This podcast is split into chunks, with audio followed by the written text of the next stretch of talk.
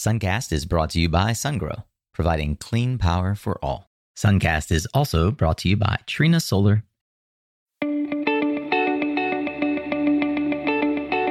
Hey there, Solar Warriors. I'm Nico Johnson, and this is Suncast. Each week, I pull back the veil on the life and business insights of clean tech entrepreneurs building the most noble and impactful companies of our time. I hope what you learn from this conversation is a catalyst for your own growth. So thanks for tuning in, and welcome to our tribe.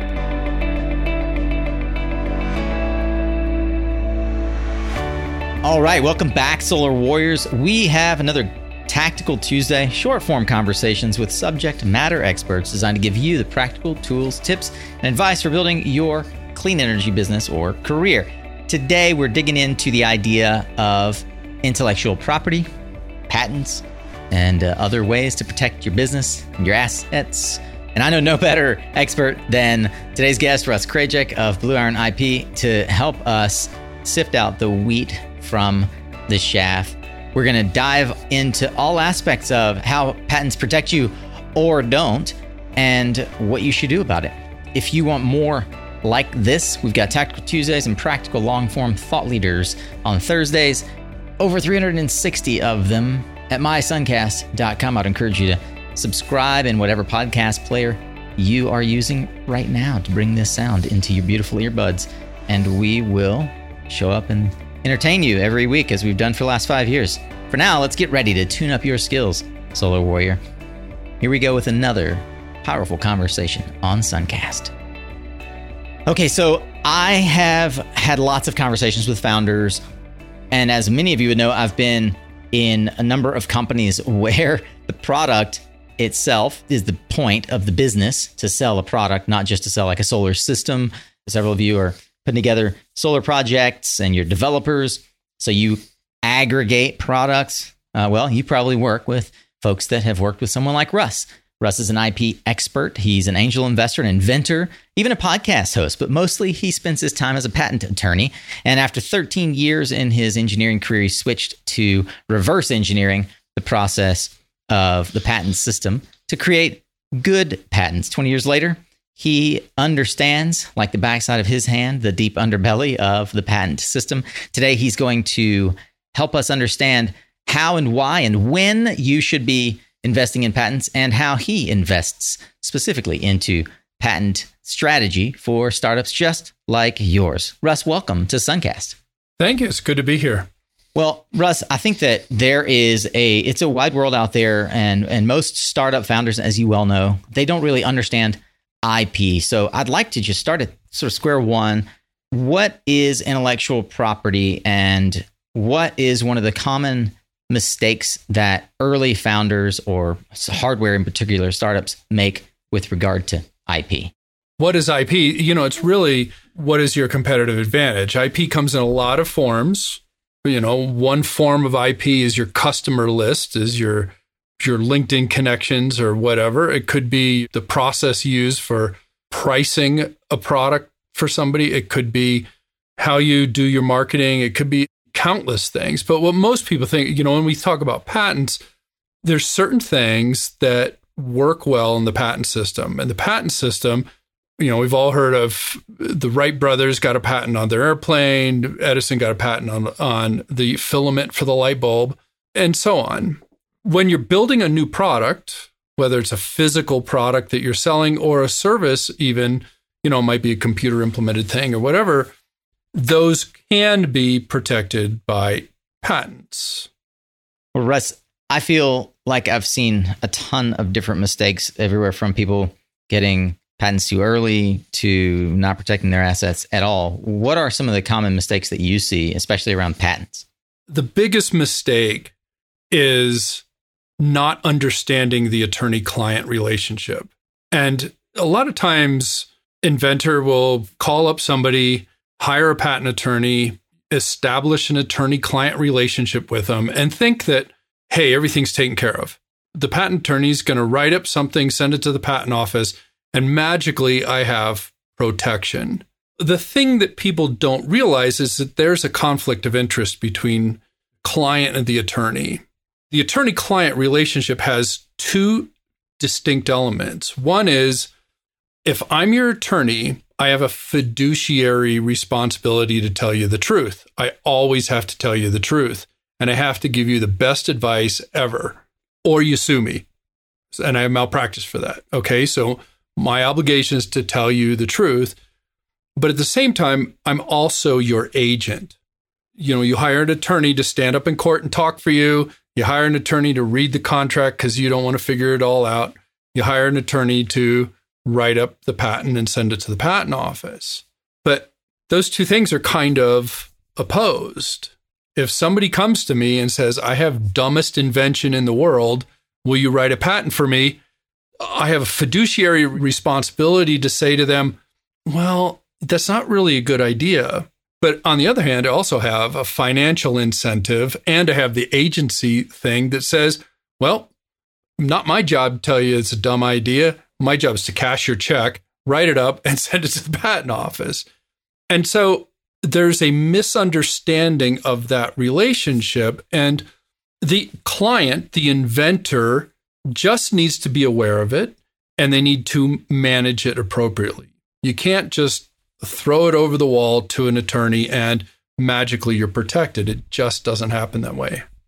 I find in the business that I'm in, predominantly of helping entrepreneurs early in their business formation find what we commonly refer to as product market fit. I find that they will rush into different areas of business, like getting IP, before they've even found product market fit.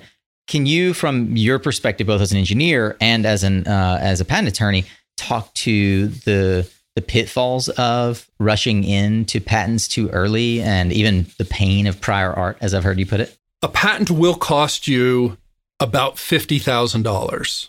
Okay, that's a fifty thousand dollar bet that you're making on your product.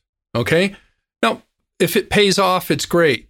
However, at the early stages of your company, you have very little information about that invention. You, haven't worked through all the technology bugs. Maybe you have a prototype, but you haven't, maybe you haven't cost reduced it for high volume manufacturing or done all kinds of long term testing or whatever. But there's some technical issues that need to be done. And there's the business issues, the product market fit. The valuable patent is the last link in that chain, which is why I want to get a patent on why the customer bought your product. Not, hey, this is some great idea, but why they actually put down the credit card or made that purchase, the thing that got them across the line. If I can get a patent on that, I can control the marketplace. A lot of times, companies don't get the fact that customers don't want their cool idea. What they want is a solution. People buy a quarter inch hole, not a quarter inch drill. You know, until you kind of work through that product market fit, why go out and get a patent early when we don't know what's going to happen? And please don't tell me somebody's going to steal your invention. You know, oh, it's such a great idea. It's a billion dollar idea. No, it's not. Okay. You know, the inventor usually comes in and says, there's nothing like it in the marketplace. What does nothing like it in the marketplace mean? What it means is 7 billion people don't think they need this. You're the only one. So nobody's going to steal it. Okay. And it's up to you to educate them. It's up to you to make them aware of it. And then the thing will have value. But right now it has no value because we have no sales. For those who are unfamiliar, can you explain prior art? So, prior art is anything that happened before your invention, anything.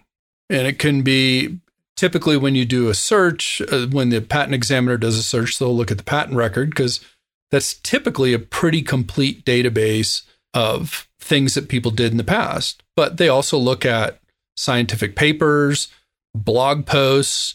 I've heard of patents being rejected because of quotations from the Bible. Back in Exodus, they were creating bricks by stomping, you know, hay and other filaments in a base to make a brick. Like, hey, it's been around for a while. So, uh, you know, anything I've had, I actually had some movies asserted against me and a scenes from a movie in one of my patent applications. The point about a patent is that it's novel. Like nobody has done this before, ever in the history of the universe. And if somebody has done it before, then I'm not eligible to get my patent. And so that's prior art. Prior art's anything that existed before today. It's pretty broad. Doesn't not having patents limit your ability to get investors? You know, to some extent, there's investors like to see patents. They like to see assurance that that this is going to be uh, a good bet for them. Sadly, the investors say, "Oh, do you have a patent?" and the entrepreneur standing in front of the room says, "Yes, I do." And then they say, "Okay," and they check the box and they move on. Now, is that patent good? Is that patent bad? You know, one of the things that people often don't get with patents is that you have to give away something to get a patent. You have to give away this idea, this thing that would otherwise be a trade secret. There's some things, there's some trade secrets that don't fit well with the patent process. For example, I looked at a, a company that had this manufacturing process for fiberglass reinforced structural beams. And this guy had got it got it down. Like they're using recycled, like really low cost stuff. It was cheaper than wood. He can make straight structural beams cheaper than wood. And what did he do? He got a patent on it. It showed all the feeds and speeds and temperatures and, and how he was uh, adjusting the machines and everything. And lo and behold, containers full of these beams were showing up from China. And he's going, Well, what do I do? I'm like, well, you got a method patent on a trade secret that should have been behind closed doors, never see the light of day. And those kind of trade offs are not done well by inventors. And that's the kind of thing that his patent attorney should have said to him. Yeah. Okay. You go to a service provider and say, look, I'm going to slap down 15 grand right now and $50,000 over the next four years. And I really, really, really, really, really want a patent. And, and you're going to expect the attorney to say, oh no, oh no, it's not in your best interest. Like, yeah. But this comes back to the to the double edged sword, right? The the fiduciary responsibility, yeah. yet the the requirement to act as your agent. Do you have other good examples so we can beat this idea into somebody's head of trade secrets that folks might like popular ideas of or, that are actually trade secrets that aren't patented? The most famous one is the formula for Coca Cola or the Colonel's 17 herbs and spices. Any kind of machine learning, AI, blockchain nonsense. Like if it happens inside a black box, and a black box might be a computer, it might be your factory. That's why nobody has finance has a, has patented a renewable energy finance model. oh no, I'm sure that there's I, I'm sure that there's patents around that. It's just that they're done in such a way that you know they're basically undetectable and unenforceable. The detectability is really what we're talking about here. Is could I tell that somebody else is doing it?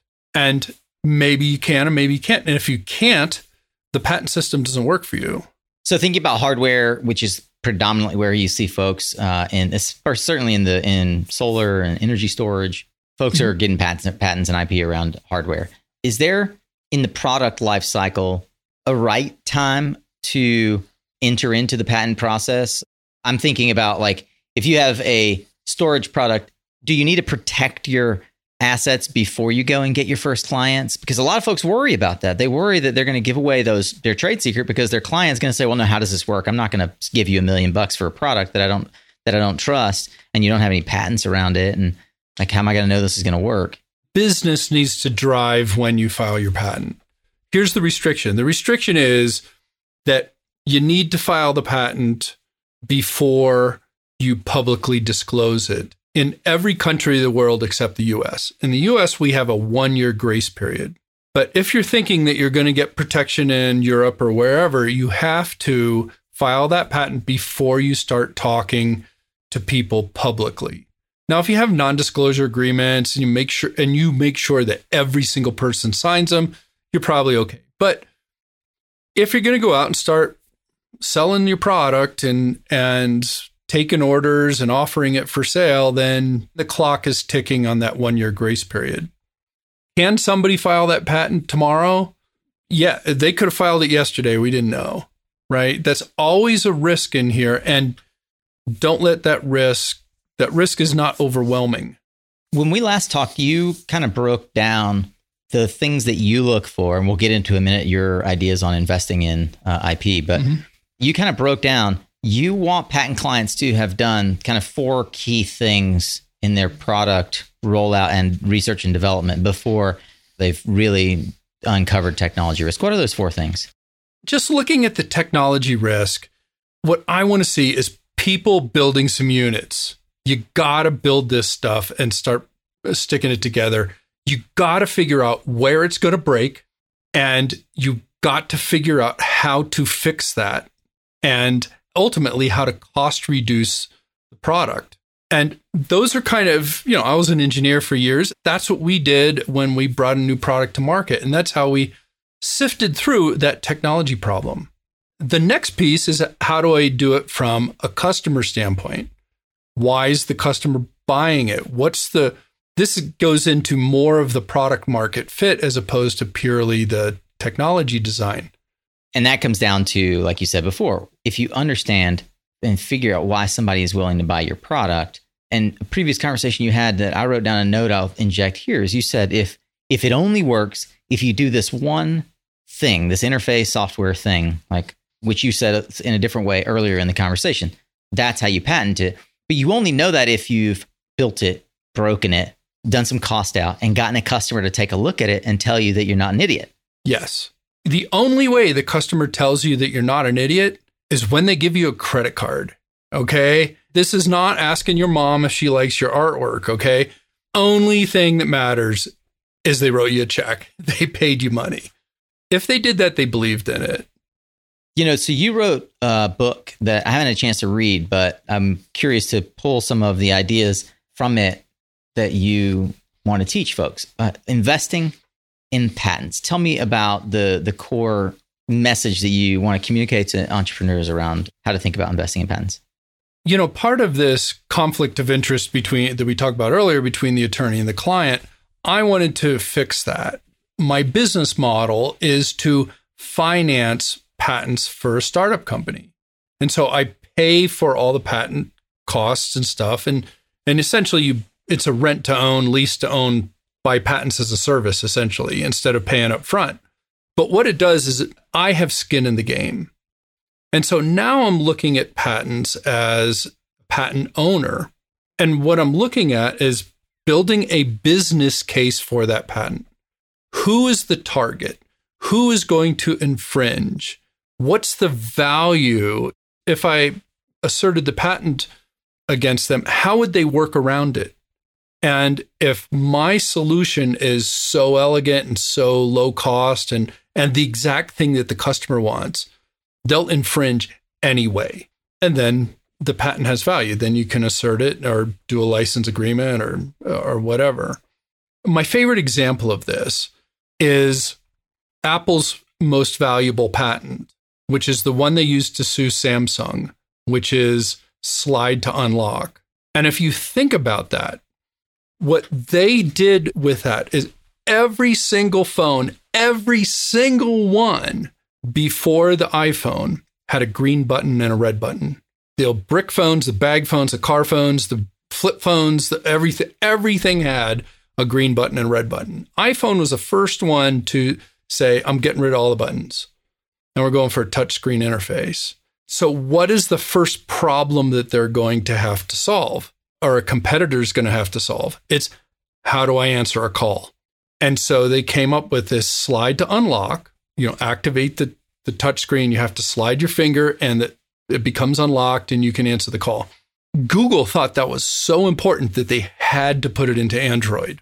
That's when the giant lawsuit to end all lawsuits is going to is going through and it'll be going for years. But if you think about that problem, Apple was looking at a problem that nobody else had ever seen before. It was not yet uh, just another solution.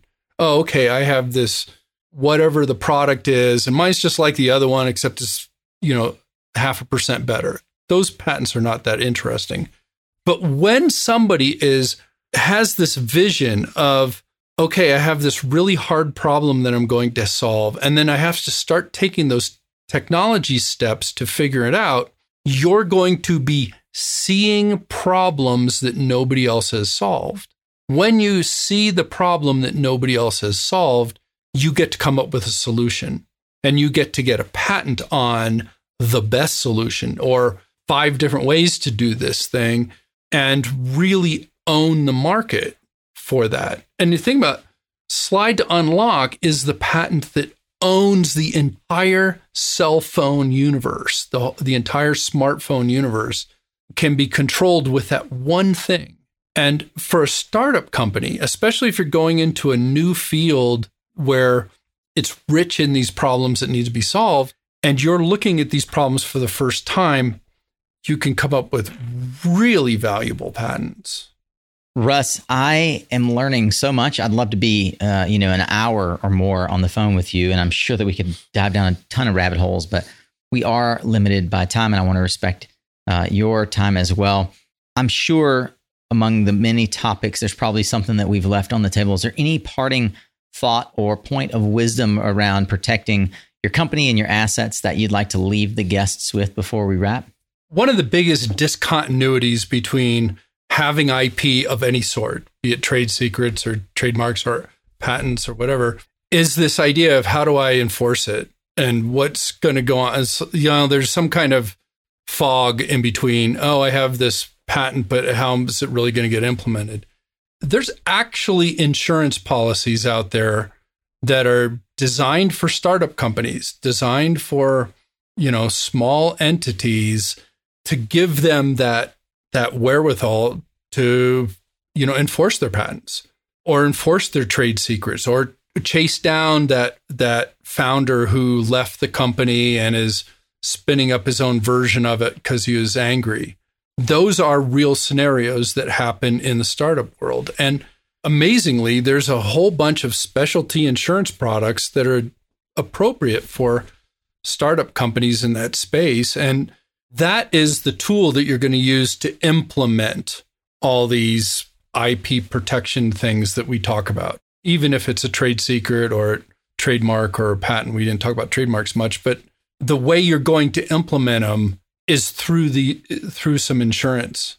I'd encourage anybody to look for that if they're in that space and they're worried about how they're going to use their IP. Well, Russ, I am certain that you're going to get more than one phone call, but how, how do you like to be found? How can people reach out and get to know you better if they are so inclined? My website is blueironip.com. You can find me on LinkedIn. You can find me on Twitter at, at Blue Iron IP. Also, my email address is russ.krajec, K R A J E C, at blueironip, and you'll find it on the website as well. But anybody, or at least, you know, the first hundred people that shoot me an email and send me your your mailing address. I'll happily mail out a copy of my book, Investing in Patents, and a nice little gift to go along with that. So look forward to hearing from you. Absolutely. Well, I love that little gift for the Suncast tribe. Uh, we should have more, at least, uh, yeah, at least uh, a, a, couple of dozen. I hope we hit that 100 mark. Appreciate that generosity. Thank you. Anybody, you hear that? So, anybody here in the Suncast tribe, you're listening to this? Free stuff. How do, how do you not like free stuff? And he's not even it's not even a book funnel where he's charging you for the shipping. no, so, no, I'll pay I'll cover the shipping, you know, don't worry about it. Indeed, he paid for the book, he's going to pay for the shipping so that you can learn about investing in patents and you can learn how to protect your assets. Russ Krajec is one of the foremost experts on intellectual property that I've had the pleasure of getting to know and he has been dropping value bomb after value bomb today. I hope that you've gotten a lot out of this. Russ, on behalf of the Suncast Tribe, thank you for joining us here on today's Tactical Tuesday. Thank you for having me. I enjoyed it. All right, Solar Warriors. Well, this is a message of hope and encouragement, as Russ would say. Armed with a few simple tools, you now can build your business with the comfort that you have a good strategy in hand. And if you still need more advice, I would encourage you to reach out to today's expert, Russ Krajec. We've, we've left all of the contact information. Uh, if you're out on a run, you can't write it down, don't worry. Go to mysuncast.com, click on the show notes button, and you can find Russ's episode, along with all of the things that we've talked about and linked to here the goodies and social media links, a couple of articles, and also how to find more uh, info about Russ right there in the show notes at mysuncast.com. Thank you for giving it a listen. If this is your first time, I would love it if you would give us a rating and review in the podcast player that you're using. Sometimes it's just a thumbs up. I don't know if you're in Stitcher or iTunes, but if you're in, if you're in the Apple ecosystem, if you could leave us a review, that's how people find us, and it just makes me, you know, gives me the warm fuzzies every time I see someone uh, either compliment or critique. I love critique as well. So let us know what you thought of this episode, and if you're a longtime listener, thank you. You are a part of our family, a part of our Suncast tribe. I love having you here once again and with uh, with our voices in your earballs on your run while you cut grass while you wash dishes i know so many of you have different habits and strategies for how you uh, ingest this content if you are curious about how you could partner with us to reach the thousands of listeners every week well then you can go right to mysuncast.com forward slash sponsor and learn how you could participate in helping make this free for other listeners just like you we're here every week, Tuesdays for these Tactical Tuesdays and Thursdays for longer thought leadership interviews with leaders of companies in the clean energy revolution. I hope that you'll join us again back here. Remember, you are what you listen to. Thanks again for showing up, Solar Warrior. It's half the battle.